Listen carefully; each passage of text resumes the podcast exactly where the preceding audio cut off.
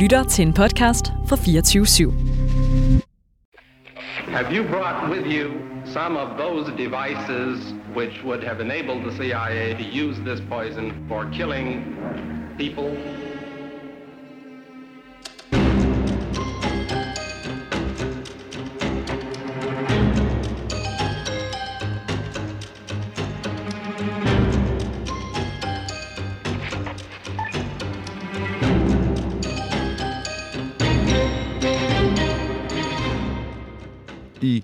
1984, der ringer telefonen på Bostons FBI-kontor. Og øh, i den anden, altså i den anden ende af røret, da agenten tager telefonen, der er en øh, usammenhængende, ophidset, frustreret, mærkelig og tydeligvis påvirket, alkoholpåvirket kvinde, som fortæller, at øh, hendes mand har været spion i mange, mange år. Hendes tidligere mand, de har været skilt i næsten 10 år. Øh, men han har været spion i, øh, i mange, mange år, i hvert fald siden 60'erne for russerne, og hun tror, at han har rekrutteret andre, øh, og hun vil stoppe ham, fordi at hun er bange for, at han skal rekruttere deres fælles børn. Du lytter til det hemmeligste af det hemmelige. Et program om den kolde krigs hemmeligheder. Mit navn er Anders Christiansen, og med i studiet er dokumentarist Christian Kirk Muff.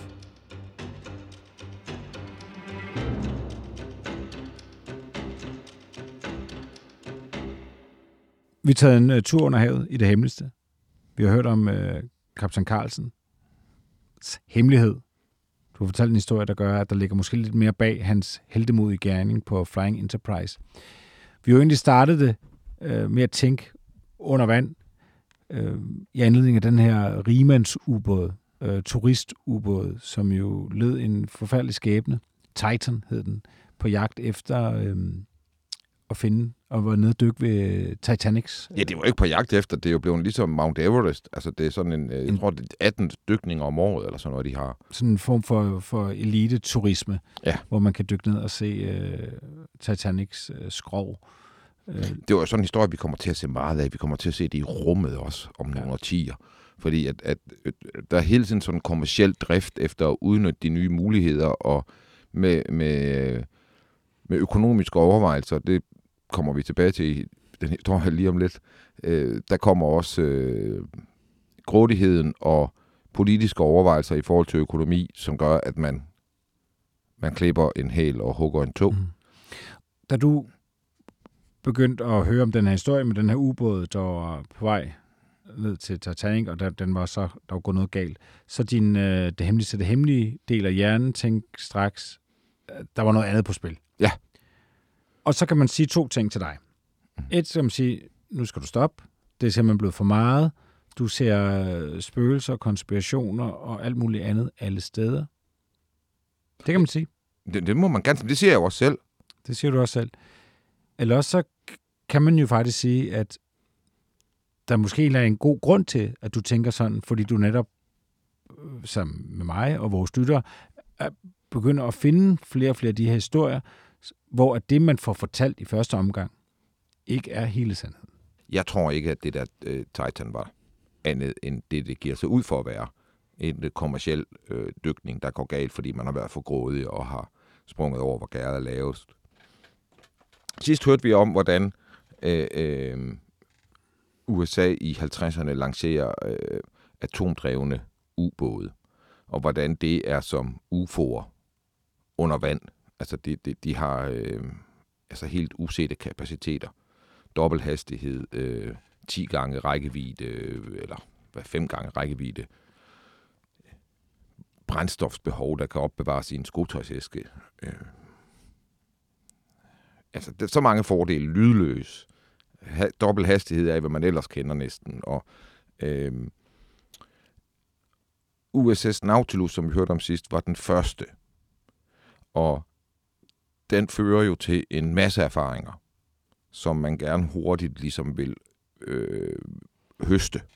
Det er klart, første gang man lancerer en atomdrevet ubåd, så høster man mange flere erfaringer, end man gør tiende gang, man lancerer en ny drevet ubåd, en ny klasse. Ikke? Altså den, læringskurven er stejlere i starten. Så øh, man vil gerne implementere alle de erfaringer, og det gør man ved at kommissionere, øh, øh bygge en ny klasse af ubåde, øh, atomdrevne, som kommer til at hedde, øh, den første kommer til at hedde USS Trasher.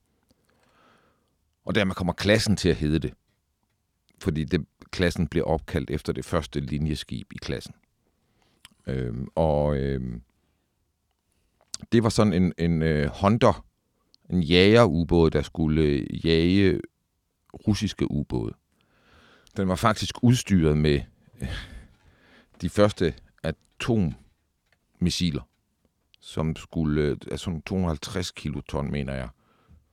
250 kiloton øh, små taktiske atommissiler til brug under vand på jagten efter russiske ubåde. Og det vil jeg bare sige, det har jeg i anden anledning engang brugt lang tid på at dykke ned i. Atombomber under vand. Mm. Det er fascinerende. Ja, hvorfor? Fordi hvad sker der? Ja, det ved jeg ikke. Ja, det, det er der ikke så mange, der ved, fordi der er ikke rigtig fyret nogen af. Man ved lidt om det, der er fyret nogle få af. Men, men øh, altså for eksempel, hvis du forestiller det, jeg kiggede meget på, det var, at jeg prøvede at undersøge, hvad sker der, hvis du øh, detonerer en atombombe under ishavet ved Nordpolen. Og øh, hvis det foregår på sådan noget 2,5-3 km dybde, så vil du faktisk ikke registrere det på overfladen. Altså der vil ikke, øh, der vil måske være et lille blob, og måske vil noget, altså noget af isen vil måske smelte, og der vil komme nogle kogte valer op til overfladen på et tidspunkt. Men selve sådan detonationen vil på grund af trykket blive dernede, og det gør, at det bliver sådan en, mm, altså fordelen på overfladen med en atom øh, eksplosion er jo, at energien ligesom kan komme væk. Det kan den ikke under vand. Så inde i det her, hvor, hvor det eksploderer, der opstår sådan ligesom sådan en celle under vandet, sådan et, et ildhul inde under vandet. Og, og, og det kan blive stort, men, men det er jo et hul Mm. i vandet. Ikke? Så, så en ting er jo, at det brænder op, men når det så ligesom brænder ud, så opstår der jo nogle øh, ufattelige effekter nede i vandet. Fordi så kollapser det her hul jo på sig selv.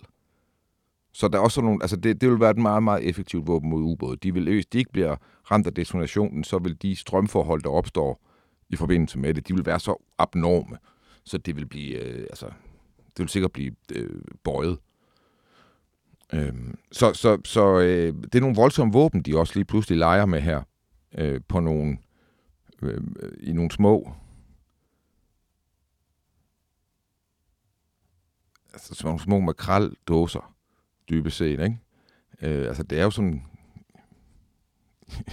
jernrør under vandet, ikke? Jeg har været nede i en ubåd, og, og øh, sådan en militær ubåd, en tysk, øh, tilbage i 80'erne, og øh, det, det er virkelig det er jo også et, et, et, der findes vel ikke så mange fartøjer, man sådan lige kan sammenligne det med. Mm. Altså, det, det, det er virkelig trængt og, og, og klaustrofobisk. Og, og, og jeg dykkede ikke med den, jeg var bare nede, mens den var i havn. Men det, altså, jeg synes, det var vildt ubehageligt. Ja. Så, det er på alle måder usædvanligt, det her. Og, og øhm, noget af det, de jo erfarer, amerikanerne, det er, at de er ikke selv i stand til at spore USS Treasure. De laver jo alle mulige forsøg med den, og de kan ikke selv spore den. Hvilket jo siger dem, at, det, øh, at de sporingsmidler, de har, de, ikke, øh, de dur ikke til det nye paradigme. Og det der jo er, det er, at amerikanerne skal jo hele tiden spørge sig selv, hvornår kan russerne det her? Der er blevet afsløret øh, øh, russiske agenter, øh, der har sendt i hvert fald dele af opskriften på atomkraft og atomvåben. Øh, Rosenberg-familien, der blev henrettet øh, for at have solgt hemmeligheder, eller have viderebragt hemmeligheder til russerne. Øh, jeg mener, de blev henrettet sidst i 40'erne. I hvert fald fanget sidst i 40'erne. Så man er ligesom klar over, at det her det kan være noget, russerne udvikler til enhver tid. Øh, og, og det er jo ikke, igen, vi er tilbage ved, at det her det er en UFO. De kan, Mm. ikke, de, de kan ikke spore den, men de kan ikke spore deres, eget, de, deres egen UFO. Det, det er bekymrende.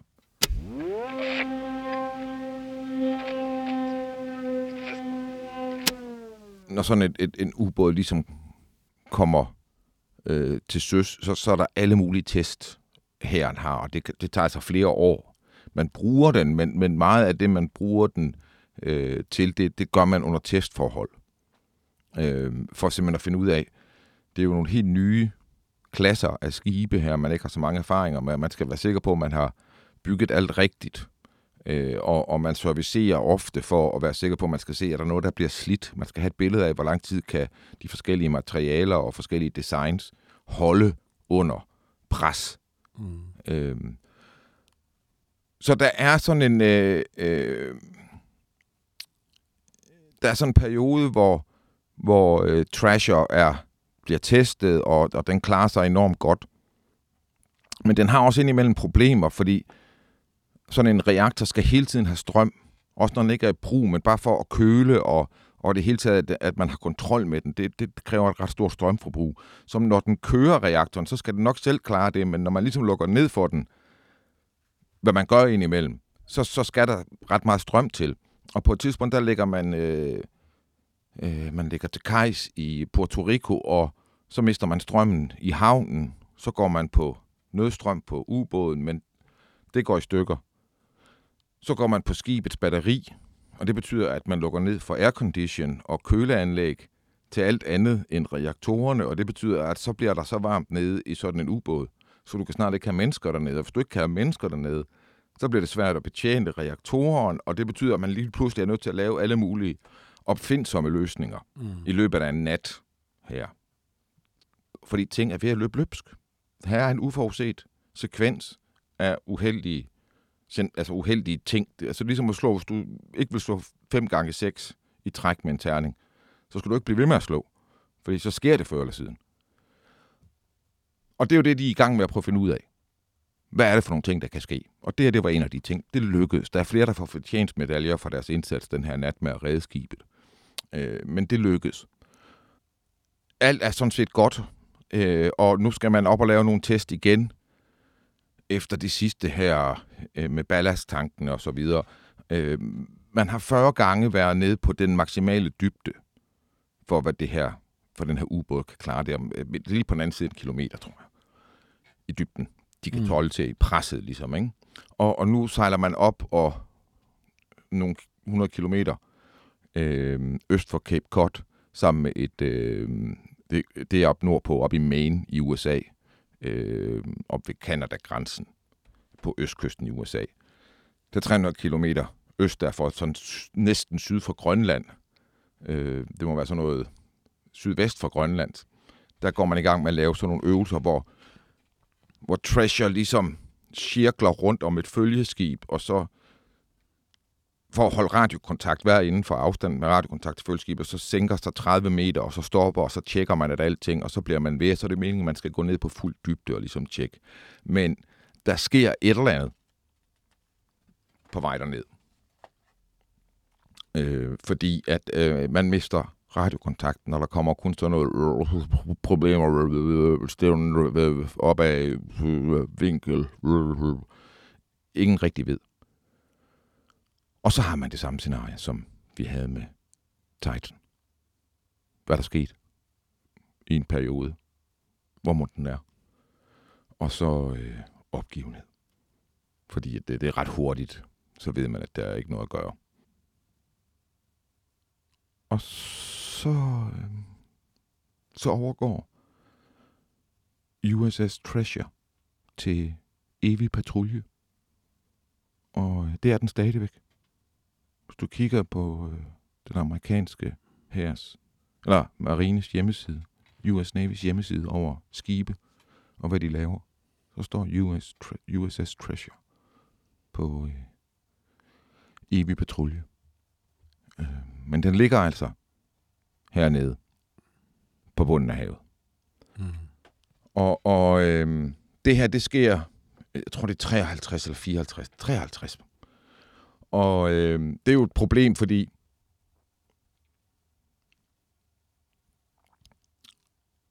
at man har kommissioneret ret mange af dem, og den kolde krig er varm i den her periode. Så nu, altså nu stopper man jo det, for man skal finde ud af, at vi har noget her, der kan potentielt være øh, alvorligt. Man får taget billeder, og man finder den, og ved godt, hvor den ligger sådan nogenlunde herude i Atlanterhavet. Ikke? Øh, men men øh, man har ikke været nede ved den som sådan. Og det vil også sige, at du har ikke rigtig noget endegyldigt billede af, hvad skete der? Mm. Hvad skete der lige pludselig her? Øhm, I sommeren 1960, der kommissionerer øh, den amerikanske flåde et, øh, en ubåd, der hedder USS Scorpion. Og det er også en atomdrevet. Det er sådan den næste generation efter USS øh, Treasure. Mm. Og øh, den laver mange ting fra 60 til 66, indgår i øvelser, patruljer og alt muligt.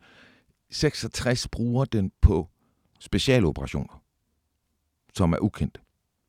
Øh, men mange, blandt andet øverstkommende, de får med fortjenstmedaljer, og det er der mange på skibet, der gør. Øh, jeg dykkede ned i det, fordi det var sådan, ah, hvad kan det have været? Ja.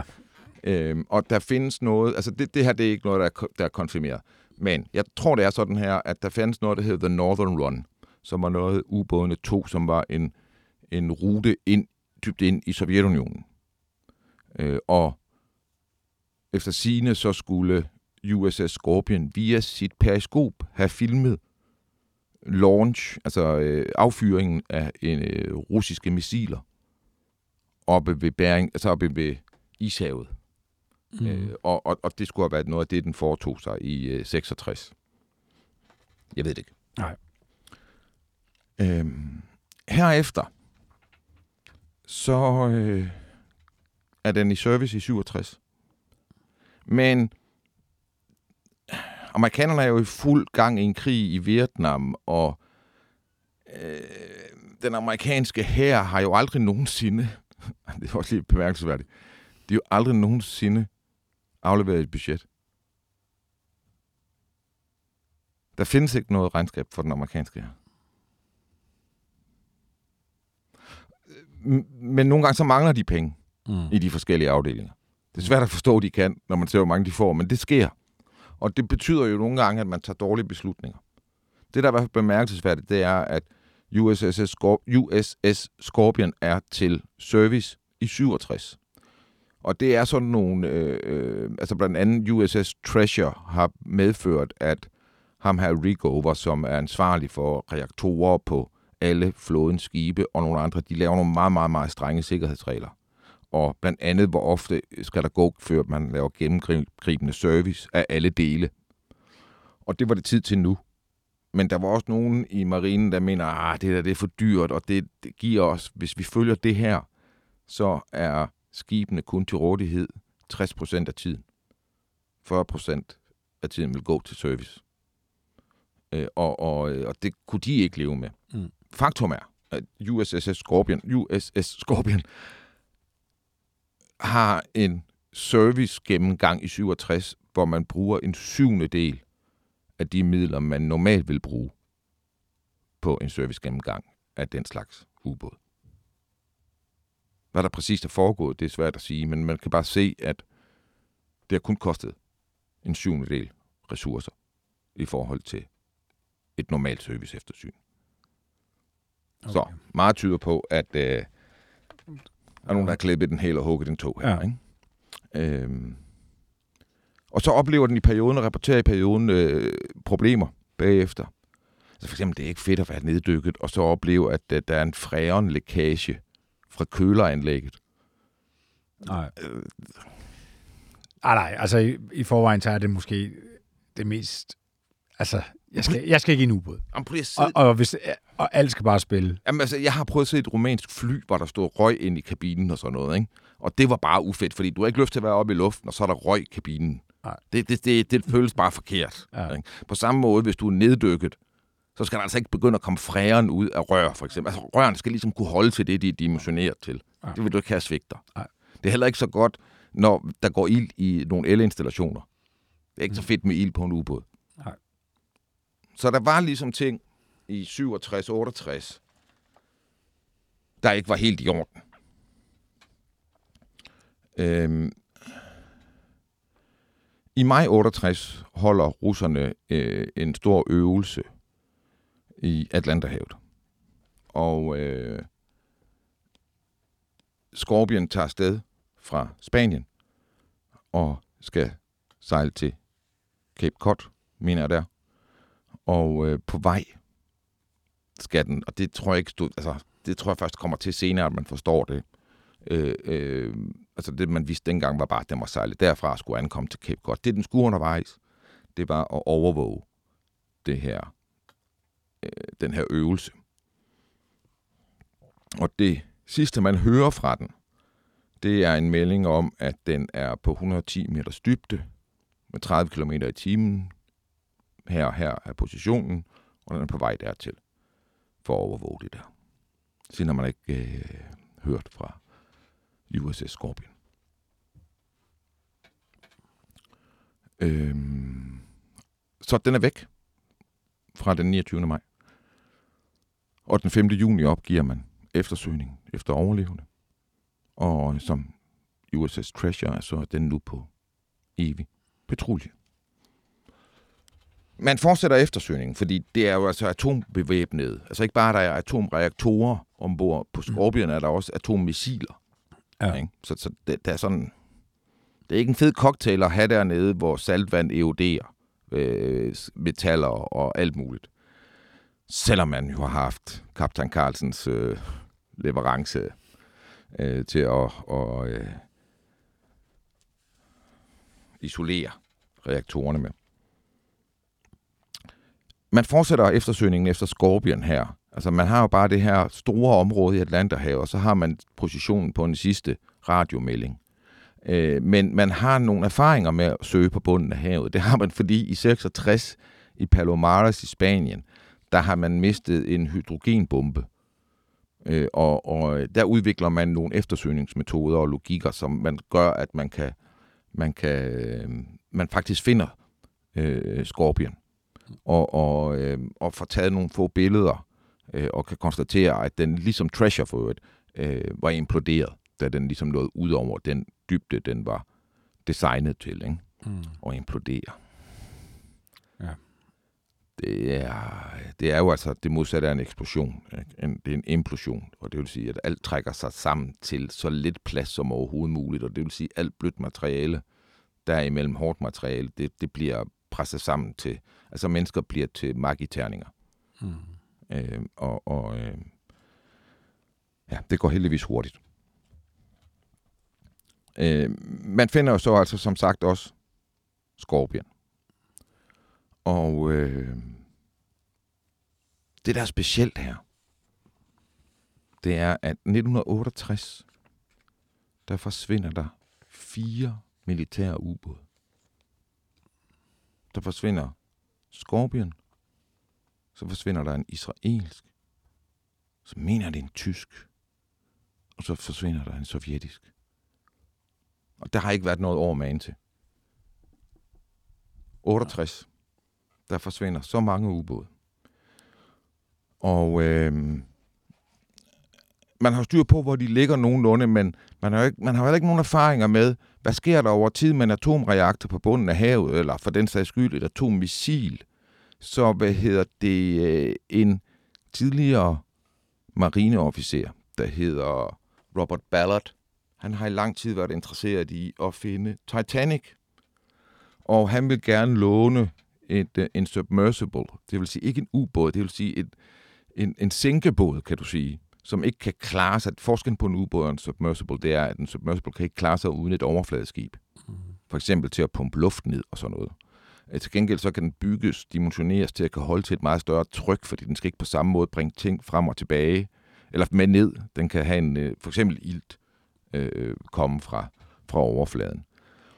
Og øh, fordi han jo har de her militære flådeforbindelser, så lykkes det ham at få militæret med på en plan, der hedder, at militæret har en interesse i at få kigget på, hvad er egentlig tilstanden med de her to ubåde, de her to vrag på bunden af havet, USS Treasure og USS Scorpion. Hvordan går det? Hvordan ser det ud med det? Mm. Og kan vi finde ud af, hvad der egentlig skete? Og øh, der tilbyder Ballard jo så at sige, prøv at, jeg finder dem og undersøger dem, giver jeg billeder af det, og hvis jeg får 30 dage til det her, jeg kan huske, hvor mange dage han får, så når jeg lykkes, når jeg har opfyldt missionens mål, set med militære briller, så resten af den tid, jeg måtte have til overs, den kan jeg bruge til at prøve at finde Titanic. Og det siger militæret ja til. Og så laver man den deal. Og så har man jo den kæmpe fordel, at man har et øh, cover story for den her eftersøgning, der bliver sat i gang nu. Det er ikke nogen militær operation, det her. Det er en civil operation, udført af en civil mand, der hedder Robert Ballard, og nogle civile mennesker, der har et civilt fartøj, der hedder Dan submersible, de har lånt af nogen, og bla bla bla. Og så drager de afsted. Og så tror man jo, når de dykker, at de leder efter Titanic, for der er ikke nogen, der ved, hvor Titanic ligger hen med sikkerhed. Mm. Det gør de ikke. De er nede og undersøge Treasure. Men i særdeleshed USS Scorpion.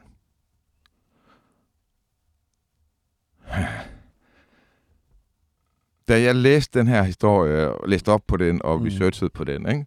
så vi snakket om det her med, hvordan man kommer til, at man bliver trænet i at tænke på en bestemt måde. Ikke? Ja. Det vil sige, når jeg når hertil i historien her, så tænker jeg, okay, det er jo meget plausibelt. Så ham her Ballard, han bliver sat til at eftersøge det her og sådan noget. Det, men, men lige så, så, så, hvorfor 85? Hvorfor i 85?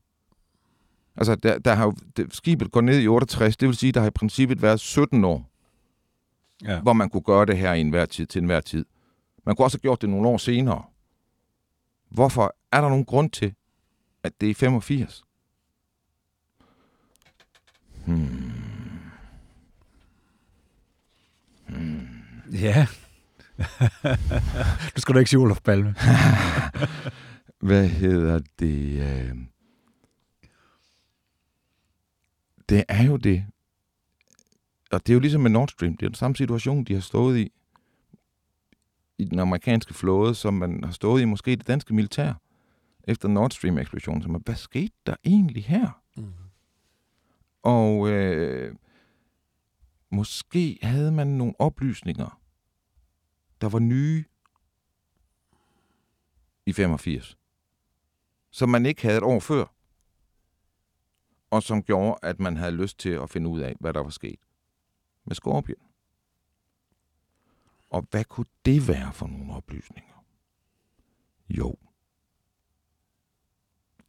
det her, det står så meget for egen regning. Det er ikke nogen andre, der har spekuleret i det. Det er bare mig, der siger, her er et forløb i tid. Så kan man bruge det til, hvad man vil. I 1984, der ringer telefonen på Bostons FBI-kontor.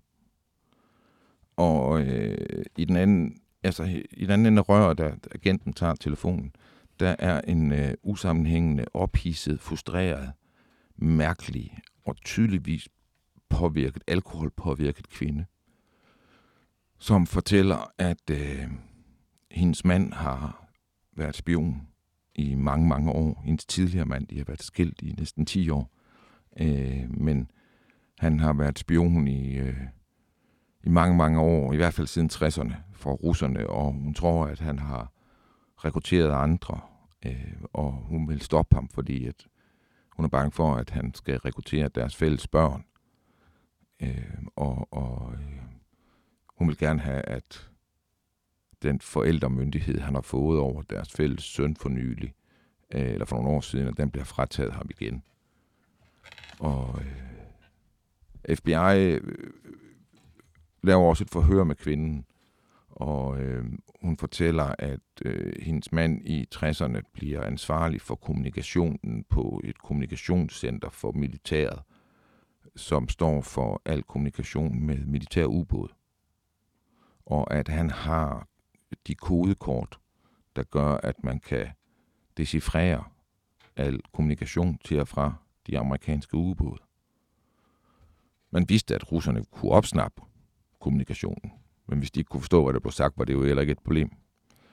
Men øh, siden 67 har de kunne forstå alt, hvad de amerikanske ubåde sagde, og hvor de var.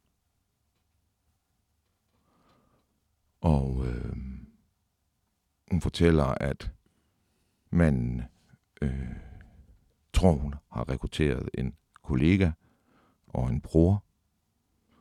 Og øh, de der FBI-agenter, de er sådan lidt... Altså, fordrukne kvinder, der vil skilles, ikke? Mm. De siger hvad som helst. Så det er ikke noget. Og desuden, så, så ham her, han bor et andet sted. Han bor ikke i Boston. Manden her, det gør kvinden. Så det er ikke noget med dem at gøre, og, og, så de sender det bare til politiet i det her sted. Men politiet i det her sted, de ringer så trods alt til datteren. Til ham her fyren, som hedder John Anthony Walker.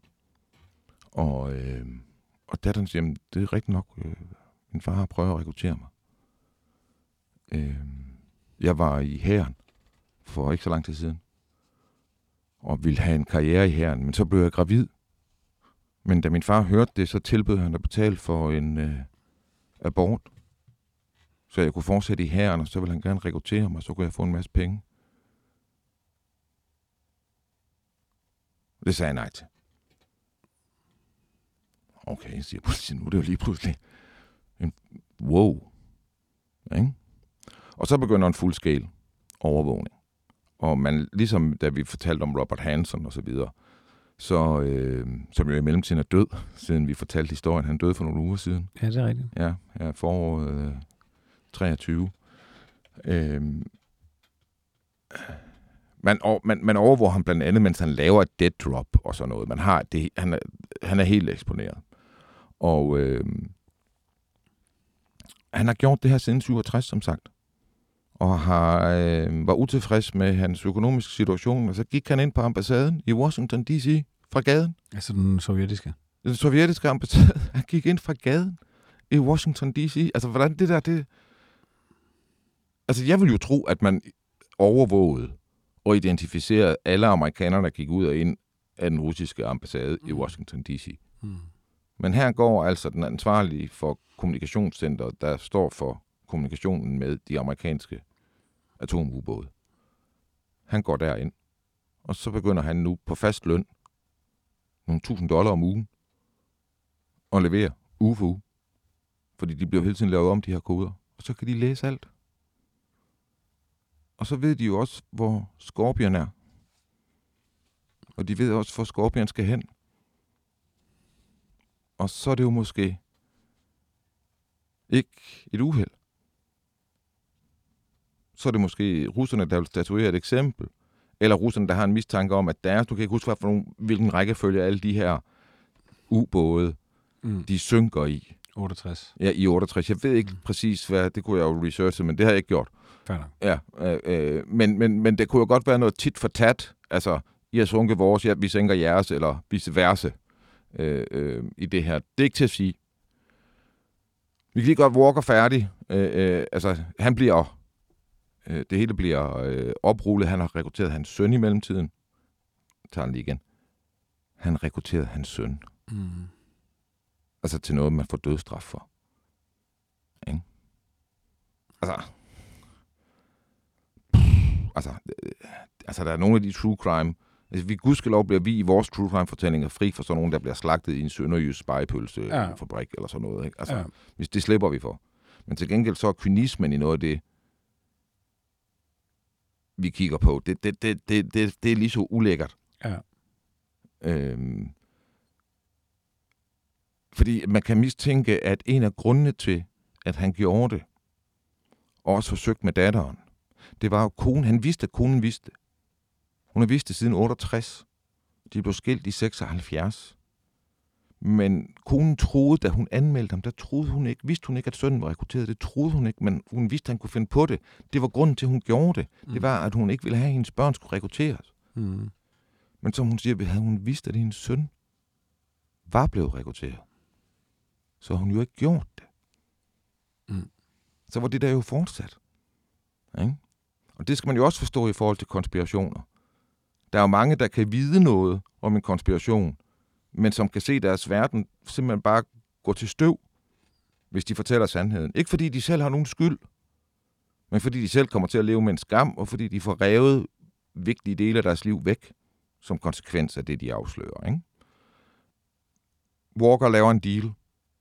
Han øh, fortæller alt. Han vidner mod ham, han rekrutteret, og, og hans egen bror, og de får alle sammen livstid på nær sønnen, øh, som får 25 år. Det er den deal, han laver, Walker, at sønnen kan maks få 25 år. Så har, øh, han lokkede kun hans søn til noget, der gav 25 år. Så han døde sikkert med god samvittighed i 14. Pointen er, at når Ballard får lov til at dykke i 86, i september, 85. i 85 i september, så tror jeg, det er fordi, man har nappet ham. Og det har man gjort i løbet af foråret 85, og man har fået fuld kooperation. Og det vil sige, at man er klar over, at russerne har i hvert fald vidst alt omkring Scorpion.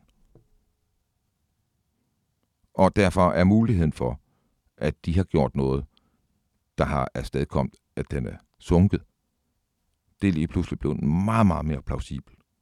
Og det vil man vide i så fald, fordi hvad er så det, der kan Mm. bringe sådan en ubåd ned? Det er stadigvæk ikke opklaret. Den seneste rapport siger, at det er mest sandsynligt, at der har været en ødelæggende eksplosion. Man kan ikke sige, om den har været inde i. Det er der mange spekulationer på. Det kan være en, der sejler en torpedo og så videre. Så noget, det, det, det er typisk en årsag jo. Mm. Det farligste er jo ikke... Det, det er farligt at have våben ombord på en ubåd, ikke? Ja. og der er mange. Øh, øh, men, men man ved det jo stadigvæk ikke. Og, og på den måde, så det var jo tilbage i, altså, i 68, det her. Så Nord Stream, ikke? Altså, Ja. der er lange udsigter på klarhed der. Ja. Nå, men altså, Ballard, Ballard filmer Treasure vraget. Så filmer han Scorpion vraget. Så har han 12 dage tilbage på kontrakten, hvor han må bruge den her ubåd. Og så sejler han derhen, hvor han tror, Titanic er. Og så finder han Titanic. Ja. Og så jubler de jo. Efter lang, mange, mange, mange, mange, mange, mange års kamp. De jubler i nogle få sekunder. Og så bliver de alle sammen klar over, nej, nej, nej, nej. Vi kan ikke stå og danse på en grav. Og så blev de alle sammen enige om, at det her, det, det skal behandles med så stor respekt nu, og intet skal fjernes herfra.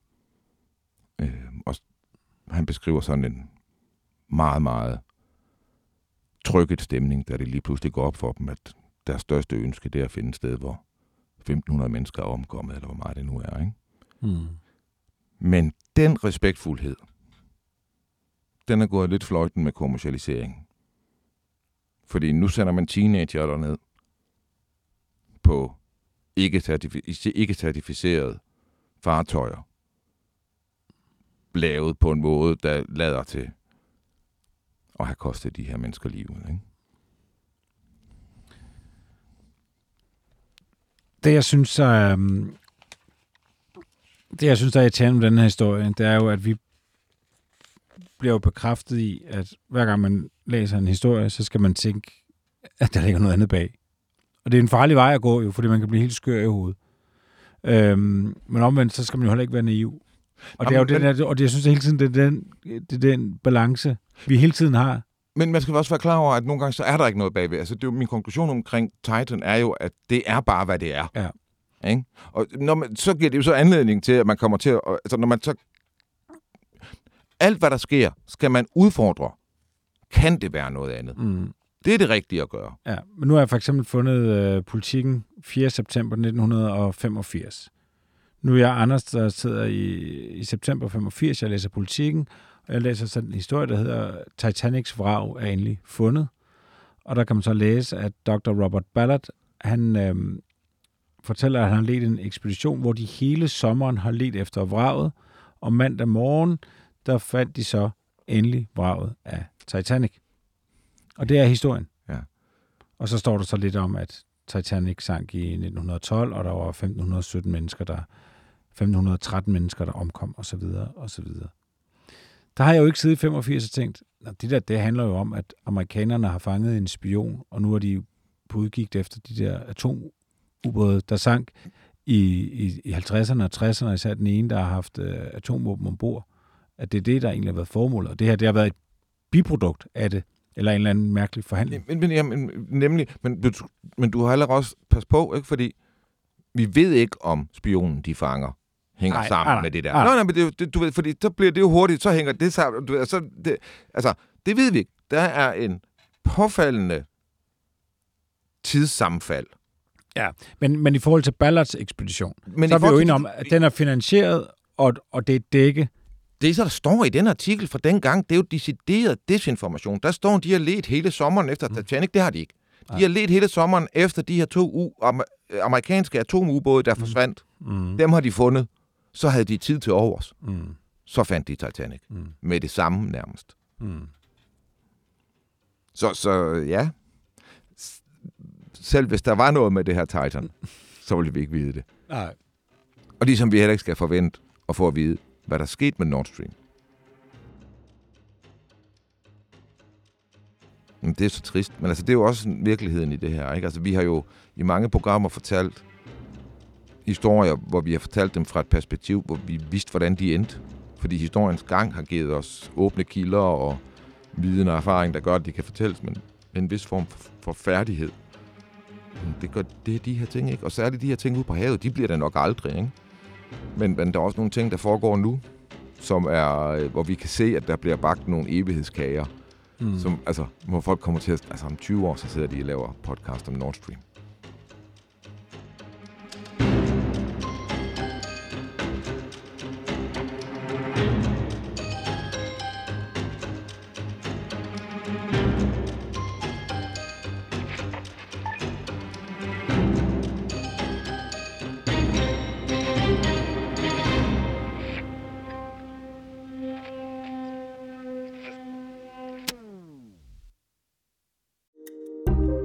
Kære lytter, du har lyttet til et program fra 24 /7. Du kan finde meget mere modig, nysgerrig og magtkritisk taleradio på 24 7 appen Hent den i App Store og Google Play.